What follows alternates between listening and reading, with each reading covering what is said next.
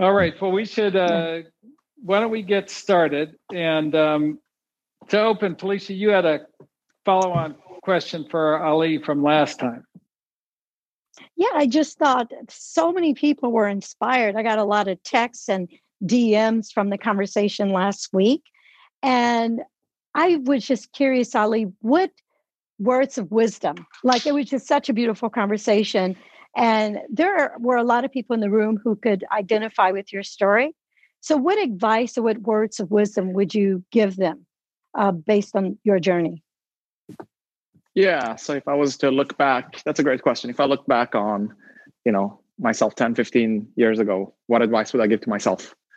Um, you know, I, I would say um, there's a lot of opinions out there. You know, you're early on, you're not sure, maybe you're a little bit uncertain about what you're doing, uh, whether the strategy or what you're pursuing is the right thing. And you ask a lot of people for their opinion, and lots of people have opinions, uh, but they're not necessarily right. So just focus on, you know, what you actually believe in and look at the data.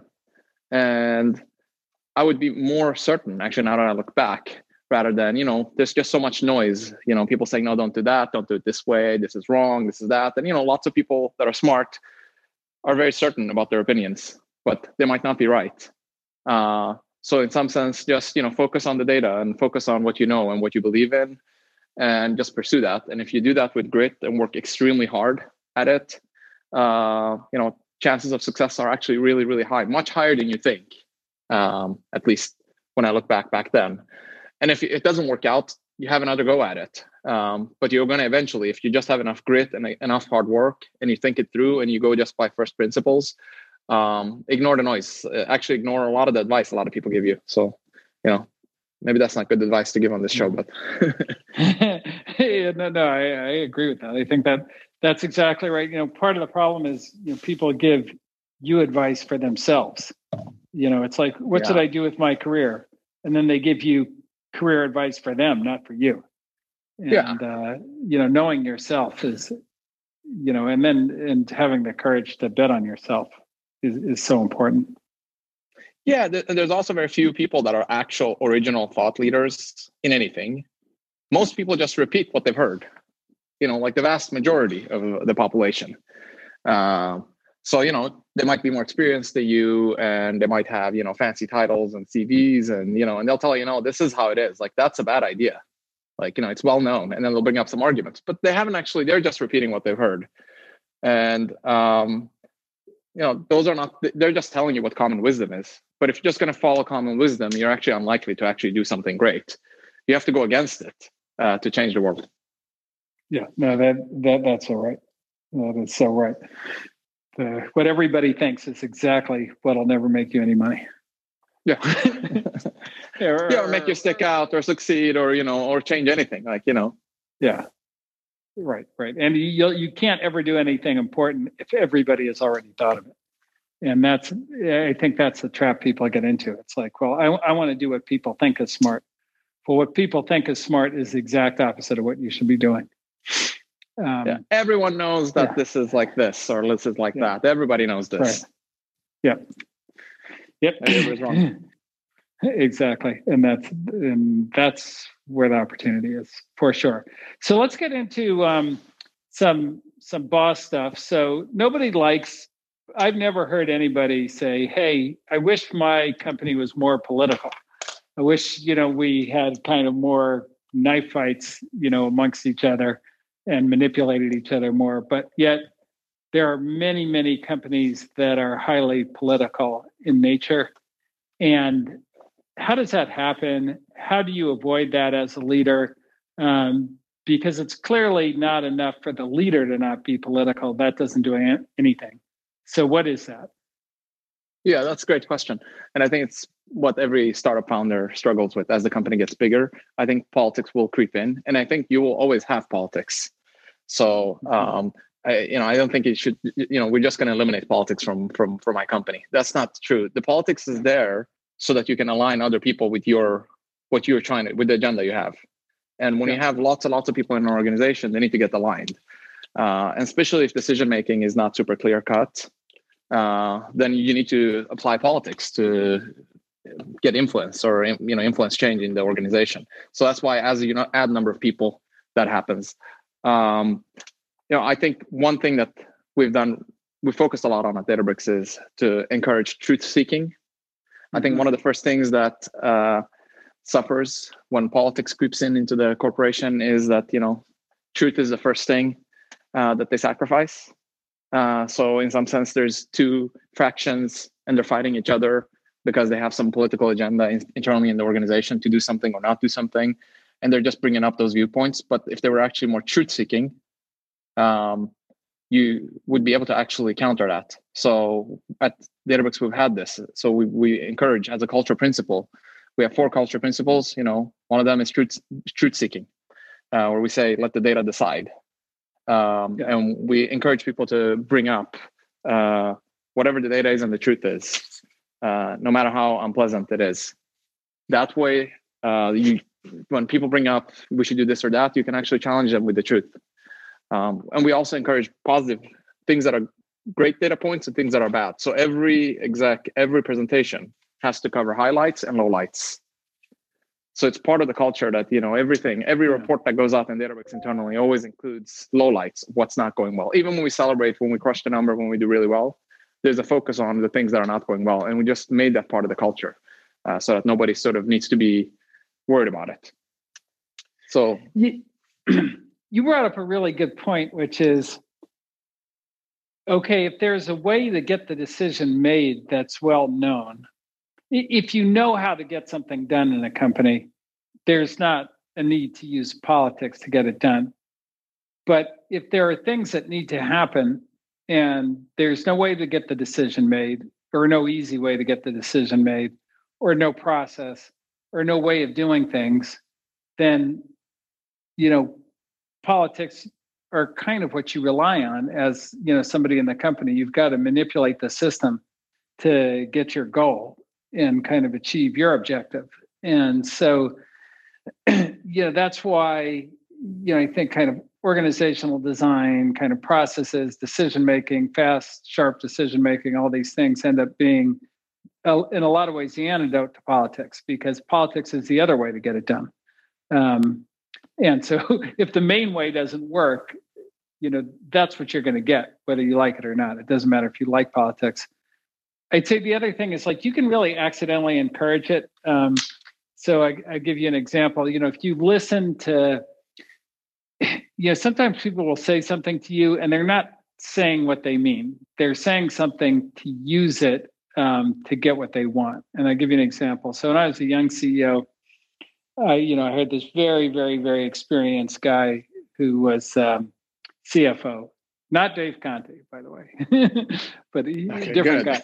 guy. uh, and he says to me, you know, you know, I've got so much experience. I've, you know, been at these big companies. I think I could really do more. I could be, you know, a, a CEO, COO at, at, at one point. And I said, oh, I said, yeah, you know, the, you know, maybe you could. Um, and that's all I said. And the next thing I know, he was running around telling all his peers, You're going to be working for me. Ben just said I was going to be the COO. and, you know, I had no idea that's what that conversation was about. Um, but that is, you know, particularly if you hire somebody from a very large environment where politics are essential to functioning. Um, you know you can find yourself in that situation. So you have to not just know you know you're not just having casual conversations with people at some point. You know you, everything has a purpose and you have to understand what their purpose is. That's a great point. By the way he that person the cfo he or she um, violated truth seeking right? Oh, yeah yeah yeah yeah. No it was it was all deception right? So that's so if that's a culture principle in you it might seem abstract to folks but if you tell people that no we're really seeking the truth here that's a, that's the principle we have and it can even get weaponized in the company. That's i think good because it drives home the point that you know no we really want the truth and the whole truth nothing but the truth. Um, and then you can't get away with things like that where you can imply that ben horowitz said this or that uh, when he actually didn't exactly say that um, yeah. It might not work in one case. It might not work for that particular person, but as a whole in an organization, when you drive that culture principle, uh, I think it actually starts having impact on how decisions are being made. Yeah, the other thing about it is like you, you're never a CEO. You're never talking to just one person. So you may think you're having a conversation with a person, but you're having it with the whole company all the time because whatever you say is going to carry. And you know, it can be on a, a, really simple thing. You know, one is um, that people run into all the time. Somebody comes and say, you know, I've really performed well. I I believe I I need a raise. You know, like um, you know, I I'm underpaid. Uh, you know, I've called my peers, da da da da, this and that and the other. And if you give that person that raise um, as just like which will make them very happy in that conversation by the way so in that conversation that might feel like the right thing to do but and and you can even tell them oh but keep this very very confidential but yeah they'll go home you know they'll tell their husband hey you know i got a raise and then you know at the company picnic the husband, How, how's it going? Oh, it's great. You know, Myra, she got this amazing raise. What? Like, I'm better than her. Why didn't I get a fucking raise? Like, I didn't even know they were handing out raises. And then all of a sudden you have that kind of thing. Um, so, you know, which is why I always encourage people like, you know, any kind of thing like that, where that, where fairness is going to be important to people, you have to run a process where everybody gets considered, not just the person that you're talking to at the moment and that's not just true in raises, but any conversation you have, you can't think about, okay, what does that person want? What's going to make them happy and like more loyal as an employee? It's what would this sound like if everybody was listening to me? Because everybody's going to hear it. That's the sad thing about that job. So it's a good idea as a as a I think CEO to also have a principle. What I have is all these decisions, as I said before, no hallway approvals. I put it yeah. in I put it in email. So, you know, I want to put it in the email. And the email can be forwarded. So it makes me think twice about what I put in the email, right? Because people forward emails all the time. So yeah, if you want to give that person a raise, put it in an email. Say ask me over email and I'll reply to it. And then it can be disseminated. And then you know that it might be disseminated. Right, right. Yeah, that, that that's a good practice to just slow yourself down.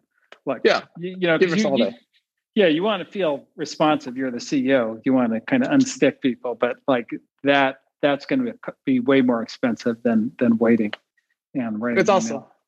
yeah, it's also easier to do the hard thing about hard things, you know, yeah. email than in person. the, the, easier way to do the hard thing about hard things. That's good. Yes, that, that, yes, that should be yes. the sequel. Yes.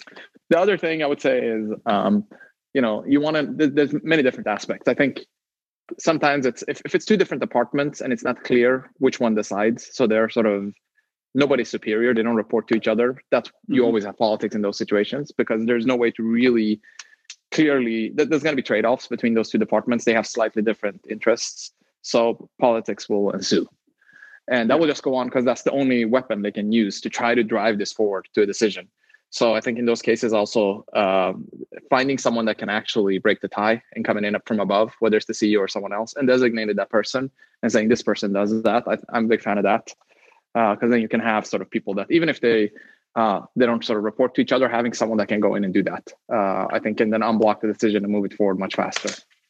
Yeah, you know, it's funny. My uh, my old mentor Bill Campbell uh, said to me, you know, he he has since passed away, but he he was such a a great he he was so great on this one, and he he says to me, he goes, yeah.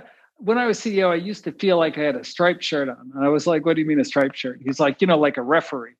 was like, okay. And I didn't even know what he was talking about at the time, but he was talking about exactly what you're saying, which is like, you know, people are going to foul each other all the time. You, you have to make the call.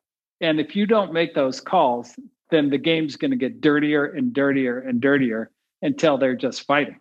Um, and so, you know, you have to have a referee in a company and you've got to make the calls. And then everybody's happy. It doesn't even matter if they won or lost, just resolving it is such a huge deal. Yeah, and if it's the same two departments all the time, you might actually think about changing the org chart um, yeah. so that the so that actually the tie breaking is automatic. So if one reports to another, or another person takes it over. If, if you don't want to be the person that says that all the time, which you might want to do, I actually prefer doing it for yeah. for some decisions because they're so strategic to the company. Well, the other thing you can do, which I did once, is the the Freaky Friday which uh, for those of you who haven't seen the movie, it's when the, the, the mother and daughter go like they hate each other so much and they wish they switched places. and their kind of spirits switched bodies. Um, so the daughter was in the mother's body and vice versa. But I, I did that once where the head of customer support and the head of professional services were always ready to kill each other because they both thought the other one wasn't doing their job. So I just had them switch jobs. Um, and then they immediately understood each other and all the fighting stopped. So it was it was just like the movie. That's a great trick. After which point I thought, you know, that's one of the greatest movies ever written because it really works. Um, the other thing is very I, true. I have to try that. I haven't actually tried that ever before. Uh, the other thing is, you know, uh, you know, initially when I built the uh, executive team at Databricks, you know, many of them are really, really competitive, uh, and they really want to win, and yeah. they're proud and one of the difficult things is to get people to actually sort of open up and talk about things that are not going well. I mentioned it earlier, getting them to highlight the lowlights of things that are not going well. But you know, they were still bringing up lowlights that were kind of, you know, not really important. They were not really getting to like, hey, we really screwed up. They wouldn't cover those kind of things, right? You'd hear them yeah. through the grapevine or someone else. Right, right, so, right, right. Yeah, yes. Yeah. So you know the, the, the low light, the lowest light that I'm willing to tell you about. exactly, exactly, exactly. So yeah, you know, I'm too hardworking. That's my biggest weakness. Um, you know, that kind of stuff. So yeah. one thing I started doing is, and uh, I was inspired by, especially a lot of the Lencioni books, um, to get to this level of kind of what he calls trust-based vulnerability. Mm-hmm. It's the kind of thing you do when you go home to your spouse, and the end of the day, you say, you know, I screwed up. I think I'm going to get fired at work. They're, you know, I think it's over. And they say they're there for you, right? And they say, no, no, no, no. Why do you say that? Let's try to fix it. No, I don't think it's so bad. So how do you get that kind of relationship with your executives? So I just started just opening up much more to them and talking about my mistakes to them. Like I ah, think yeah. this was a Clever. massive mistake that I did, you know, and I think this was a strategic mistake. I did it. And then you talk about that they'll slowly encourage a culture in your company of talking about your mistakes and things that are not going well. Uh, and I think that's really, really important. If you are, uh, if you're always perfect and you don't make any mistakes, if that's the way you are as a leader, they're going to mimic that. So of course they don't want to admit their mistakes and their lowlights to you. Yep. Um, so kind of yeah, that's a great insight. So just that's just something I just now do, and I sort of push myself to do it as much as possible. It's uncom- uncomfortable, of course, you know. Uh, but yeah, well, well, if you want others and, and the more approximate the mistake, the more uncomfortable it is, right? Like it's easy to talk about old mistakes. Yeah. New mistakes that are uh, particularly embarrassing. Yeah. yeah. So talk about the most biggest ones and, you know, do post-mortem on it and going to the ones that are really painful for you. you the more painful it is for you, the, the more it's going to set the culture precedent that that's what we do at this company. Yeah. Yeah. Yeah. Right we're honest with ourselves. Yeah. We don't lie yeah. to ourselves, which is yeah, which is kind of one of the key. I, I would say that's maybe one of the most important um, cultural traits you can have in a company is that you don't lie to yourself. Like when something's broken, you fix it, as opposed to you excuse it away or you know rationalize it. Or Mark used to have this thing that he would describe like you know if I had a manager like that, he would go, you know what his management style is, Ben? And I was like, what? defend, deny, ignore. and I was like, okay. But that's that's kind of what you you know what you want to break down. Like how how do you get people to to not lie to themselves? Because that's what they're doing yeah. when they do that. Yeah. So help them become truth seeking. Yeah. Yeah. Yeah. No, that's a that that's a great point. Because um, look, there every company has a lot of problems, and the difference between a well executing one and a poorly executing one is the well executing ones admit they have a problem and fix it, and the other ones defend, deny, and ignore. Uh, and so it's it's really kind of a fundamental concept. Yeah, hundred percent. Yeah, yeah.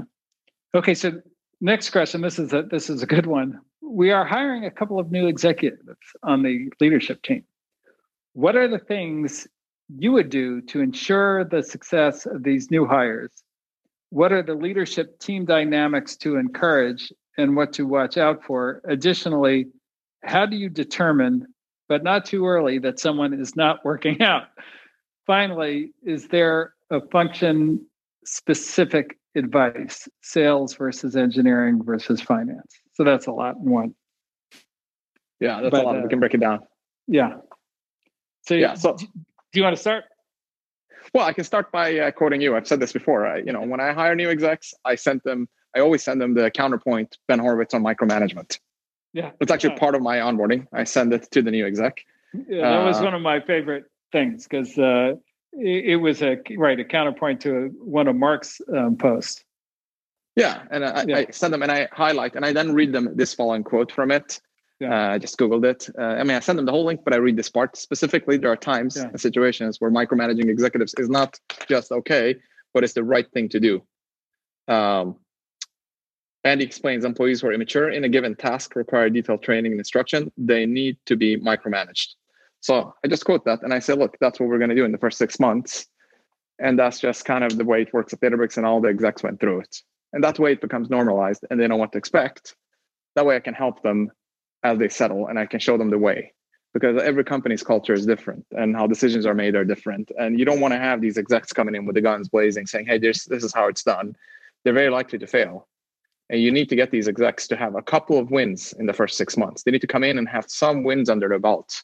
And for that, Yeah. you need to kind of help them and guide them and a little bit micromanage them towards those wins so that the organization says, wow, this person was pretty good actually. You know, oh, you think he's good or she's good? Why do you say that? Well, did you see what they did with this thing? That was pretty neat. Yeah, that's true. You know, that that, that is much better now. They fixed the comp issue or whatever it was, the communication issue or the day Yeah. off or whatever. Yeah, no, that's that, that that's such a good point. Um, and I think the, the thing that people miss is, uh, you know, when you're a CEO, particularly a founder CEO, like you bring in a CFO or a head of sales, like they actually know the domain better than you.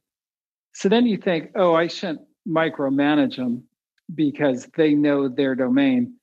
But the danger with all outside executives is that they come into your company and they do the job that they did at their last company because that's what they know how to do.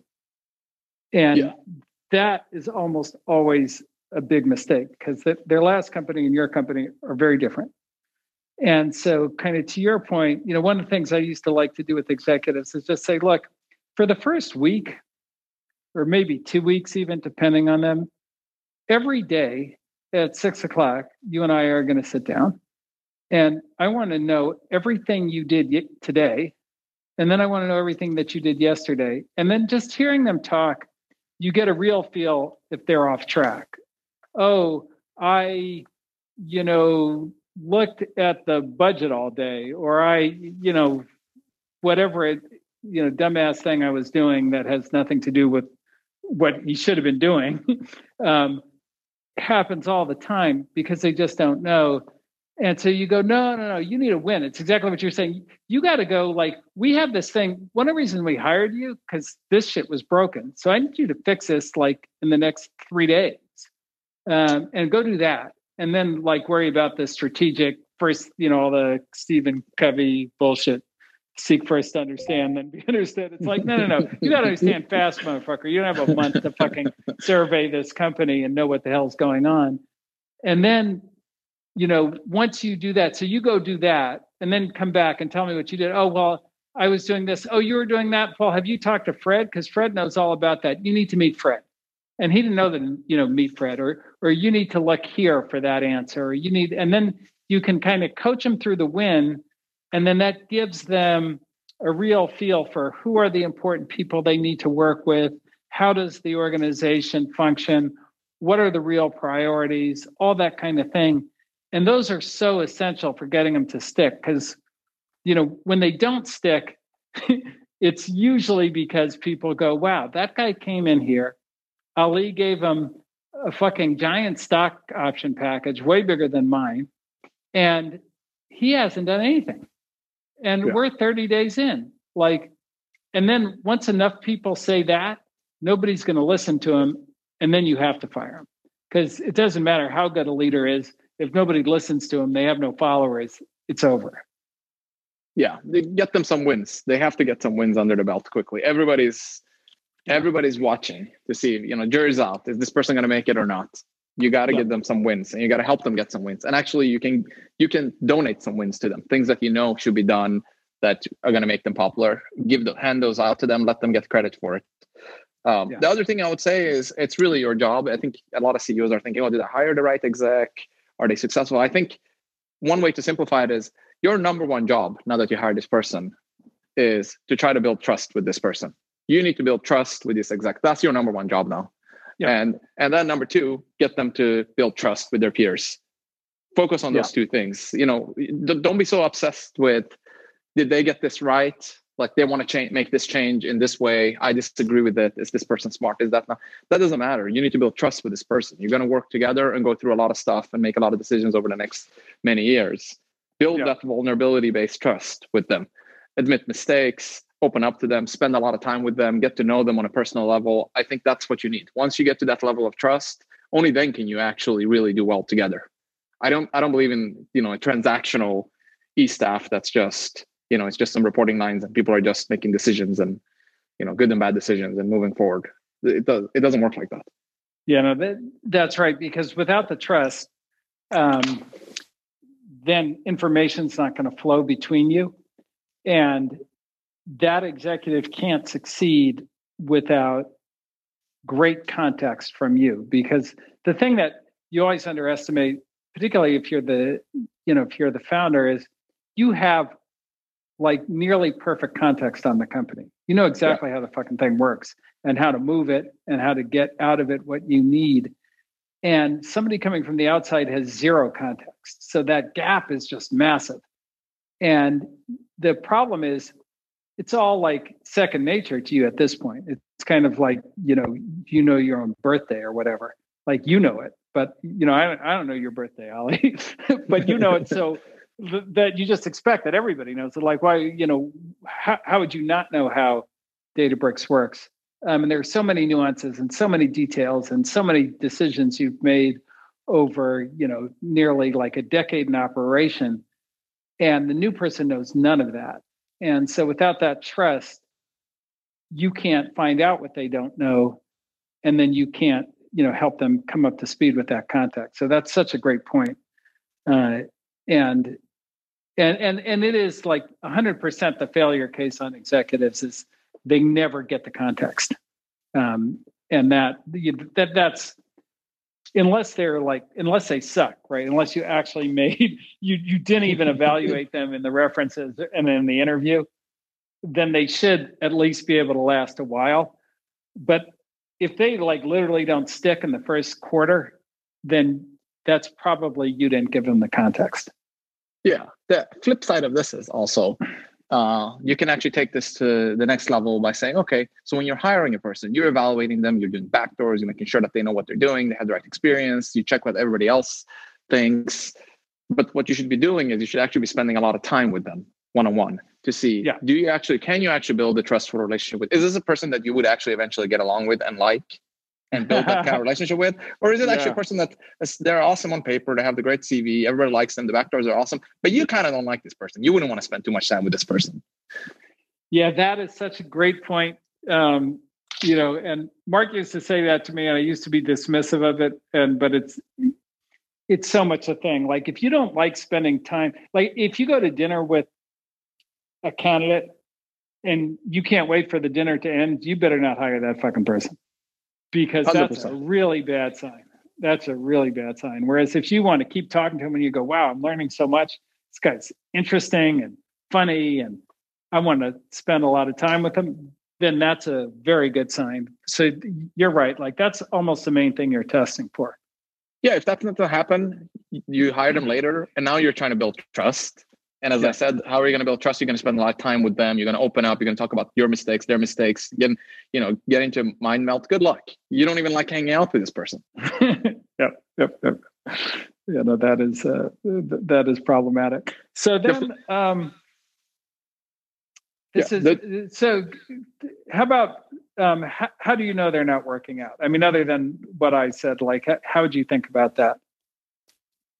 Honestly, it's it's it's down to trust again. If you don't trust that they're working out, it's kind of over. And as I said before, when you doubt it, this the slightest doubt you have, it's probably just going to get worse and worse and worse. Yeah. Um, the other thing is if their peers don't trust them, that's okay. But if the people below them do not have any trust in them, then it's over too. So it all comes down to trust. All of this. Uh, you know, it, it comes down to do you trust them? Do you trust them that they can run their fu- their function? And do the people believe in them as in this person as their kind of fearless leader. Uh, yeah, but yeah, but I think, but I think you know the answer. Like with the moment you're asking these questions, and you know, you know the answer. Uh, yep. You know, what do you think I should do with this part? Like, you know, execs will come to me and say, "What do you think? Do you think this? You know, you have any? I want to pick your brain." There is no picking your brain. It's it's over. The fact that you're bringing it up, it's you know, you're just it's now now it's just a ritual for you to be able to do the hard thing about hard things and see the truth. Yeah, yeah, no, it, it's funny because a founder will say to me, they'll be like, "Well, I'm not sure if you know my VP of marketing is doing you know this correctly. How do I know if they're doing it right?" I was like, the fact that they're not dazzling you and you're going like, "Oh my god, I would have never thought of that." Like, this is incredible that you've figured out how to like market this super complicated thing and explain it and get it to all the people who need to know it. If if that's not your reaction, if your reaction is, well, this doesn't make any fucking sense to me, and I need to go diagnose it, then it's probably it's probably over at that point. Yeah, hundred percent. Yeah, yeah. I think this is much easier than people think. It's just yeah. they just they just refuse to see the truth, and they just waste yeah. a lot of time and make it painful for both sides, um, and just drag it out. Yeah, well, and it and it is you know that's that's a thing like if somebody's not going to work out, you do them a favor, you know, particularly in today's job market by letting them know it and moving on and getting them into an environment where they can succeed because they're not going to succeed with you.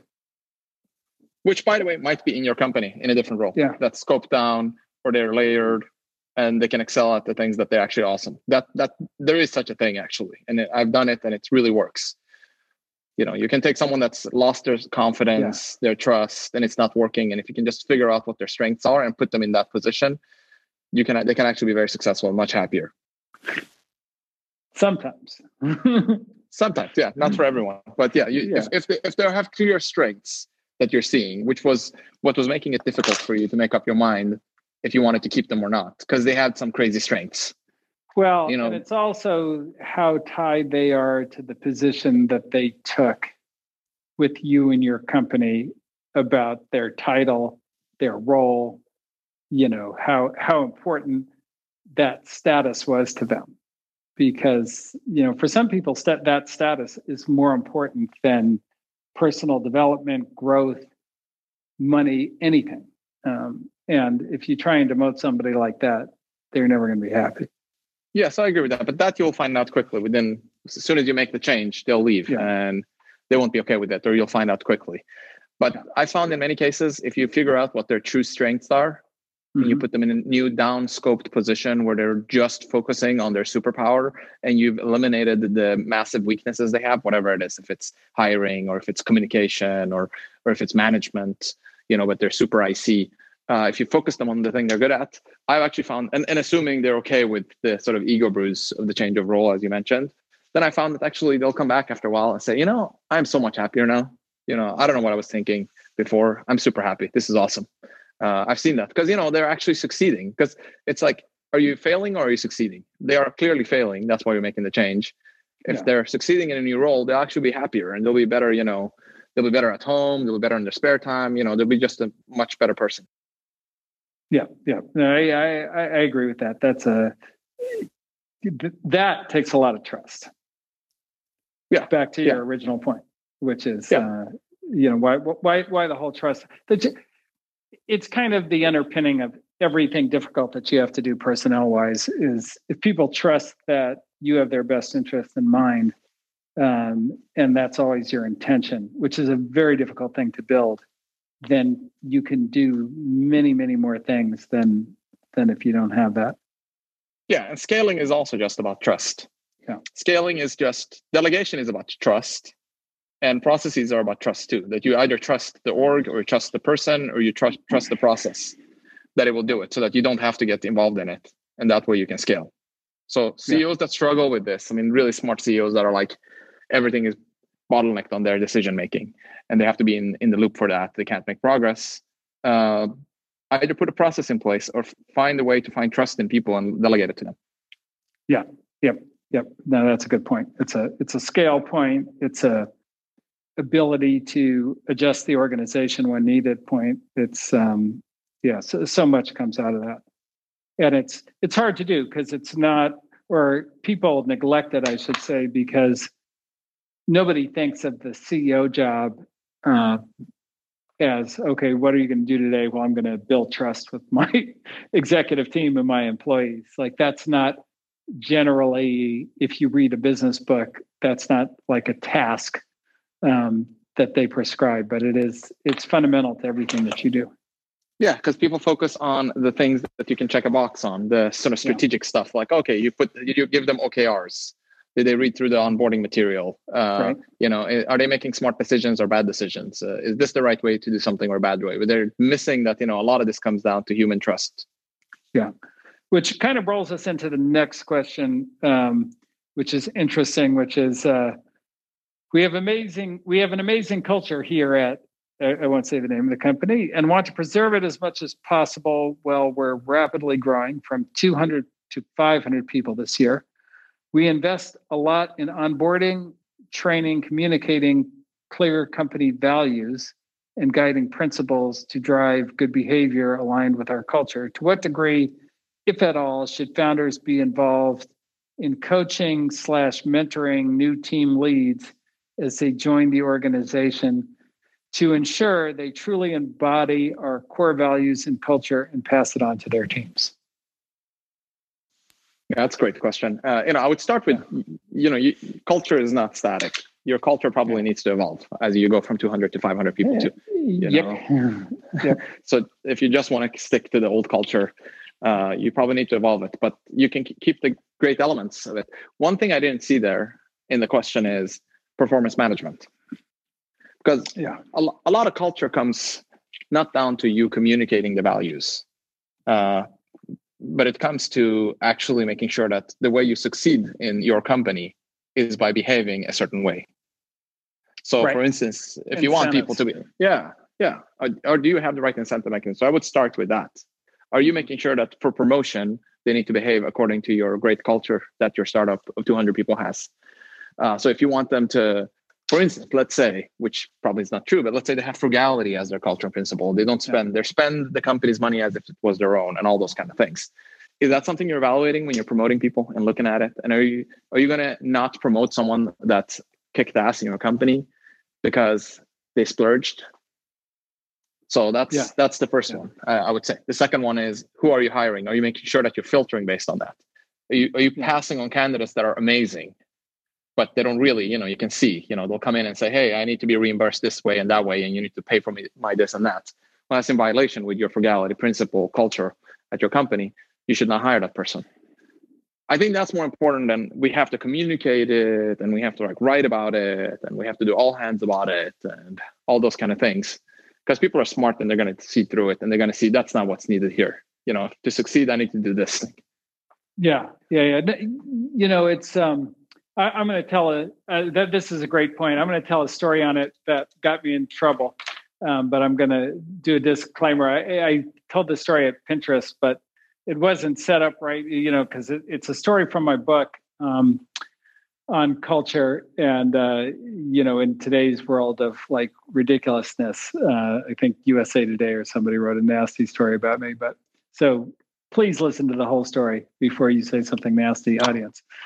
um, so anyway, in the book, I, I, was kind of puzzling over over this thing because you know when cultures go bad, it is off these like weird incentives. And um, and it is on the behavior like what does it take? The, the question everybody asks when they enter the culture is what is it you know what do you have to do to succeed here?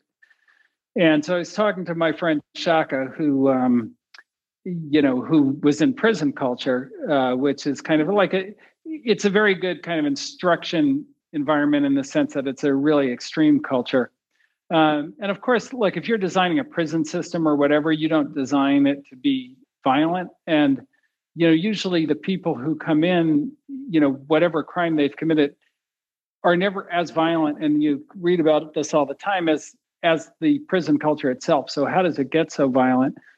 And he told the story. He said, "Look, Ben," he said, "when I got to prison, um, you know, we came out of me and like six guys came out of quarantine, uh, which was, you know, kind of where they, you know, make sure you don't have any diseases or lice or what have you. And like the very first day, the very first day, I'm in the rec area and a guy walks up to another guy and like takes out a shank and stabs him in the stomach, and then or stabs him in the neck, I think, and then he walks away and uh, throws the shank in the trash and goes to the cafeteria and has a sandwich, and the guy dies, bleeds out. And I said, "Wow." I said, "What did you think when you saw that?" He said, "Well, I I, I had to ask myself, could I do that?" And I said, you know, it took me back because I said, Chuck, you're you're in prison for murder. Um, so like you did do that. He said, No, no, no, no, I didn't do that. He said, what I did, yeah, yeah, no. He said, No, no, no. What what I did was like like a drug deal, like this guy who, you know, was supposed to stay in the car, who wasn't supposed to be at the deal, who I didn't know, jumps out of the car and you know is coming at me very hostily and I had a gun in my pocket and I had just been shot like six months earlier. And I reacted, I pulled out the gun, I shot him. He said, That's what I did. This guy took a two liter bottle and spent like two weeks fashioning it into a weapon. And then he had to decide, am I going to stab this guy in the neck or stab him in the stomach? Am I going to wound him or am I going to kill him? And then he stabs him in the neck and then goes to the chow hall and has a sandwich. He said, I couldn't do that. Um, but I knew that that's what I had to be able to do to survive there. And you know that struck me so hard because yeah, look, it's a much lighter version in business, of course. But when somebody comes into your company and sees somebody, you know, take credit for somebody else's work, who's the vice president, then that's the culture. It's not your values on the wall. It's that. It's it's that incentive. It's the behavior that they see that the people who succeed have, that's what they're going to model. Um, and so, to your point, um, I think what you have to focus on is, yeah, how are what gets rewarded here? Um, what are the behaviors that make you like our favorite employee? And that's what people are going to do. It's not going to be what you kind of ask them or teach them to a large degree. It's gonna it's going to be the actual thing. Sorry, that yeah. was a colorful story. Or That's awesome. Colorful. Yeah. No, but yeah. it's awesome. That's how it works, right? I mean, we learn how in society, what do I need to do to succeed in this system that's set up here? And that's why you find countries where corruption is high. And you know, good people are involved in corruption all the time because that's how you learn. That's how it's you know that's how you get by. Uh, yeah. It's it's it's the culture that's there. Uh, you know that those governments of those countries don't get up there you know in the parliament and say you know we believe in corruption in this country uh, right you know right. they're doing the things you know that any hr team would do which is say we want to fight corruption. That's like the number one thing they keep saying we're going to fight corruption fight corruption. But the system is such that you succeed by uh, being corrupt and that's what you will do too. Uh, so it's the same thing. I think that's more important than the communication aspects uh, that they emphasize that a lot of people like to emphasize. The, i think another corollary of this which i think people don't like is that the culture of your company will be the culture of the CEO. So you are kind of the culture because since people will look at you and your behavior and they'll say, well, if that works, um, then that is how we behave here, right? That's what we just discussed. Well, then that means you have to adhere 100% to the culture all the time. Well, uh, yes, it, it, that works in the negative, but not necessarily in the positive, though, Ali. What so, do you mean? Well, your behavior. So, look, if you want people to be responsive and on time and you're late and unresponsive, then nobody's going to be yeah. responsive and on time. However, if you are responsive and on time and you have a big organization, that doesn't mean everybody's going to be responsive and on time. You have to, there are other mechanics, there are other things that you're going to have to do to get, you know, particularly as you grow and you bring in people from other cultures to get them to comply to your way of doing things. Yeah, 100%. uh. I guess I mean it in the negative way, in the sense that yeah. if you if you put a culture principle that hey, we're going to be truth seeking in this company, you can't go around lie to people. yes, uh, yeah, that, that that that'll kill it instantly. Absolutely. Right, and if well, you're a person that, yeah, and if you like to change, you know, uh, you know, not completely be hundred percent truthful, if that's in your DNA and that's your personality, it's actually not going to really work in that company for you to be the CEO and put that as a culture principle. That culture principle won't really survive.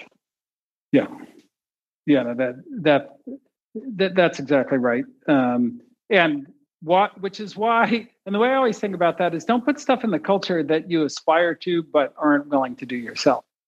Um, you, you know people will will do things like that. Like we're, we're really serious about performance management but and we're going to give everybody written feedback except for i'm not going to give my reports written feedback like that kind of thing. Right um, right right right. that's going to cascade and yeah. and there's no nobody's going to listen to what you say. They're going to only listen to what you do on that. Yeah 100% um, the performance management part when you're managing people out also is important. That you you do, do that's my question for this 200 person company. Are you managing people out that don't really fit that culture even if they're super successful? If they're brilliant they're awesome and they have huge impact are you doing that? Because it's actually really hard to do that because as a startup you need those wins that yeah. that person is providing you so you're going to manage them out. That's right. Uh, that, that, that is, and I would say this is particularly true when they. Um, that's a great insight. It's particularly true when they kind of come from, you know, another environment where that had a different culture than than what you want, um, and so they're kind of doing what made them succeed before, and you have to be willing to basically say, look, you have to comply to our culture. And then if they're not willing to do that, then you've got a very hard decision, particularly if they're massively talented, which, look, culture violators are often massively talented. Yeah. Otherwise, it's easy, you know, just yeah. fire them. Yeah, yeah. No, no. The, the people who have low performance are all are always very willing to comply to the culture. Yeah, and the ones you're worried about are exactly the ones that are so brilliant that they're actually having massive impact and people are following them. So they're so good that they could yeah. actually completely change the culture of your company. Uh, and yeah. you might not want that, but they're getting you the results. Yep, yep, no, hundred percent. hundred. And that then it also goes to leaders. You hire a leader. Many leaders come in and they say, you know, I mean, that's one of the reasons a lot of people hire a leader to say, do they have a network? Are they going to hire people and bring with them? And you know you hire people that are great that have networks and they bring in their people from their previous two companies. Well yeah. guess what? You just bought the culture of those two previous companies in that subgroup. Yeah. Yep. Yep. Yes you did. Uh, well that that's the one of the things that um, ross perot said that i loved which is you know in silicon valley people are always like oh we're going to get like you know and the recruiters will do this. They'll get, oh, we got one person out of Google. Now let's get the other like 20 people out of Google that they know. Um, and the thing that Ross Perot said was, Eagles don't flock. I only want the one great one. I don't want the whole freaking team. And the and part of that was a cultural thing because if you get 20 people from one place, they're going to change your culture. Or it's really hard to deal with it because they're going to come all as a group with that culture. Yeah, uh, unless you can get that leader to really align with you, which you need to have trust, and it's going to be painful for them. And then they have to retrain all of their people, but it's a tall order. Very tall order. Yeah, yeah. yeah. No, in no sales, this is particularly the case. You know, sales, um, you know, they typically go in groups and they work together for 10, 20 years. Yep. Yeah, yeah. Yeah, no, no, for sure. Um, I, I think though, but you know, with sales, it's a little easier to do that because they um, work independently of each other and some well although no, no it, it is a hard problem with sales too but you you got to get them to conform. Um, yeah. definitely definitely. Okay here's a question that is a great one for you. Okay. If you have an exec that is doing a reasonable job but you feel there is someone better out there for you or the company how would you handle finding the replacement if the exec leaving immediately would cause short term pain and create a hole in the org? Would you, one, keep the exec in the role and replace if a rock star candidate opportunistically appears, um, which generally they don't opportunistically appear? Uh, would you start a clandestine search? This seems hard to keep quiet and, quite frankly, a bit deceitful. Three, tell the exec you are going to replace them or level them. If so, how do you have this conversation about leveling? Four, are there any ways to minimize the short term fallout pain of the exec leaving or behaving badly after the leveling conversation? Five, related to the above, have you ever seen an instance when you have a conversation about leveling and the exec was able to stay at the company and be productive or up their game? So yeah, I, am glad I'm asking you this question because uh, you've dealt with this a bit at Databricks over the years. Yeah, so maybe a little history. When I came into Databricks, yeah. uh, I headed up engineering for many many years. So we did a CEO transition in 2016, and I pretty much realized that I basically need um, I needed new e staff. So over the next couple years, I actually did 12 searches, exec searches. Um, I think I got two of the searches wrong actually, so I kind of didn't hire really well for two of the cases. Um, but in many, many, many of these cases, uh, I ended up actually getting the people to stay in the organization. In I think two cases, people were sort of, nope, I'm out. Like, you know, you're laying me. This is it. I remember one person, um, you know, just told me, like, I'm not going to report to a new person. You know that, Ali. and I said, but why not? You agree with these problems. You agree that we can bring someone that can fix these and so on. And so, look, don't you know me by now? I would never report to a head of this, you know. So no, I'm done. And that person quit. Um, you probably know who it is. Um, and exactly. Yeah. but there's a couple of cases like that. And you know, now fortunately for us, if you look at our equity, how it grew and the company valuation, you know, I I, I don't think that was the right decision by them. Um, but we have a great no. relationship with all of them. Um, you know, I still keep in touch with all of them. I like them all. They're all I feel like they're family. They helped create Databricks. But in the vast majority of the cases, I actually got all these folks to stay and report to a new person. And I kind of tag teamed it with a new exec to make sure that I get the existing person who's going to be a little bit grumpy to to stay in their role. So I kept still doing one-on-ones with them. And you know, I try to get the new exec wins to basically you're trying to build that trust now between these two new people. Um, so I've been able to actually do that quite a few times, and I think it's. I'm surprised that people always uh, want to fire when that option actually exists, because these people that have been with you for three, four years, unless they're toxic and they're actually bad for the culture and they're doing bad things, in which case you should get them out. Uh, if it's just a matter of they can't scale anymore, they can't scale to this particular level you're at now, or you know, they, it's they've just sort of tapped out. Uh, because your company is growing faster than, than than their career is growing or how fast they're progressing then I think there's a lot of value in keeping them around. They can actually help the existing, the new guy or gal be successful. And pretty much in every one of those departments where I had staff members that I hired in, I planted or kept one of these people that had been from the early days there.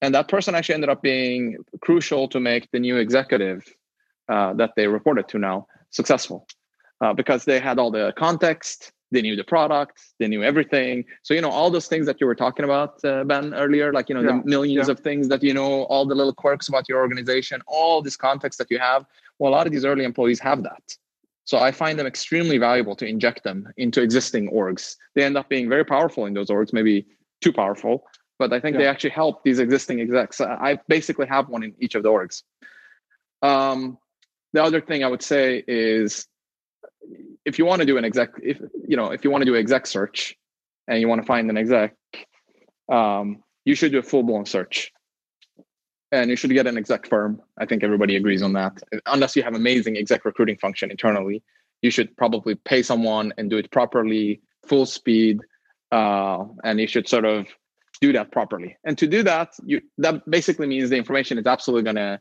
reach the person that you're thinking about Oh yeah, uh, layering. It's in the market. Yeah. Yeah. So you might as well just tell them up front, and that also creates a good cultural principle in the company that you're not just going to one day get whacked. It's not just I'm not just going to show up one day and fire you on the spot, and I have your replacement in place.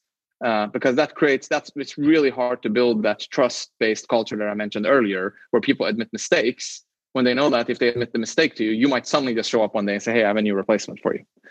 Uh, but the real que- the question was really about opportunistic hires, like you know finding someone that you think is uh, you know okay I have a great exec, but I found even someone even better. Uh, I find that difficult uh, because you've built this trust with this exec and it's working and they're doing well.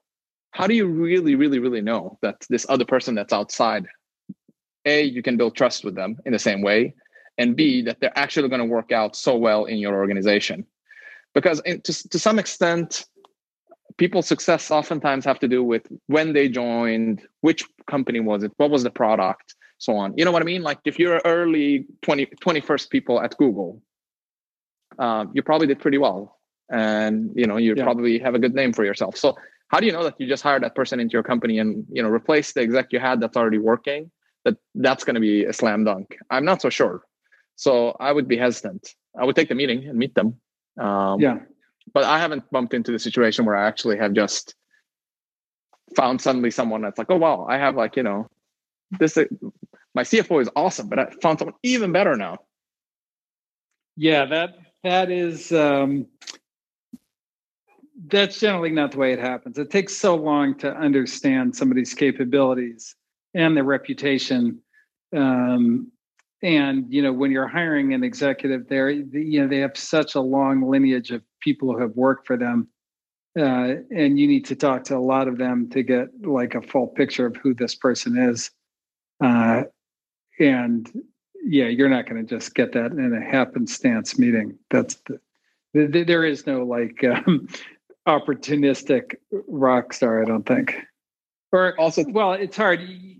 Yeah, it, it's very unlikely, particularly for your company. I mean, because it's not just like somebody might be a rock star, but like, will they be a rock star in your context? Is always the more difficult part of the question. The, the, other thing with rock stars, probably you think they're a rock star because they had an amazing CV and they crushed it at the previous company. That's why you're saying they're a rock star, right? You didn't just yeah. find some 20 year old. So, so then you have all these issues that maybe they made too much money on that opportunity, and maybe they're not hungry again, and maybe they're not going to come in and work their ass off. Uh, yes, for you. well, that yeah, you know that is a. I I have to say, you know, one of the biggest challenges I ever had was you know hiring executives who were already pretty rich um, because they're great or you know they can be fine when things are going well but the problem is you know when everything's going well you don't really need a great executive you know you need them when things are when you can't figure something out and they're going to kind of unbreak the logjam and get you to the next level um, but when things get really tough I mean, and things got very, very much tougher in my company than they've gotten at Databricks so far, knock wood. Um, Let's keep it that way. You know, rich people are just like this is too hard.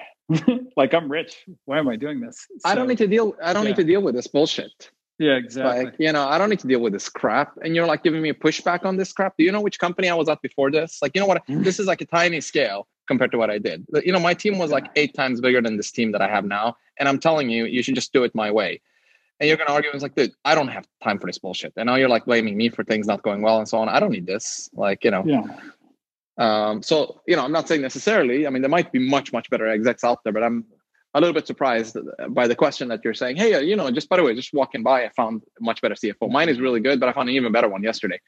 Um, and the, fi- the final thing i will say on this is think about the cultural precedent that you're setting in your company. Um, so you know uh, it's it's got to be fairly transactional in in your company in the sense that anytime they might find someone better, you might get capped. And imagine just what that would do to you as a CEO if you knew that your board is doing that all the time. Like the moment they find someone slightly better, uh, they're just going to replace you. Um, what that would do to you and how you would behave and how open you would be about your mistakes and how transparent you would be. So yeah. I, I'm skeptical. I'm not going to say never, never, but skeptical. you know, I, I, think you're right, and I think uh, on that note, with that with that very stern warning that you gave, um, we've hit the six o'clock mark. So that is um, our boss talk for this week. Um, I'd like to thank Margaret and Jules and David Yulovich for coming up and helping things get warmed up, and thank everybody for their questions and for coming. And uh, thank you, Felicia, for that great opening question. And uh, we will see you next week on Boss Talk. Yeah, thanks, everyone. Send in your questions. These are awesome. Thank you. Okay, thank you. Bye, everyone.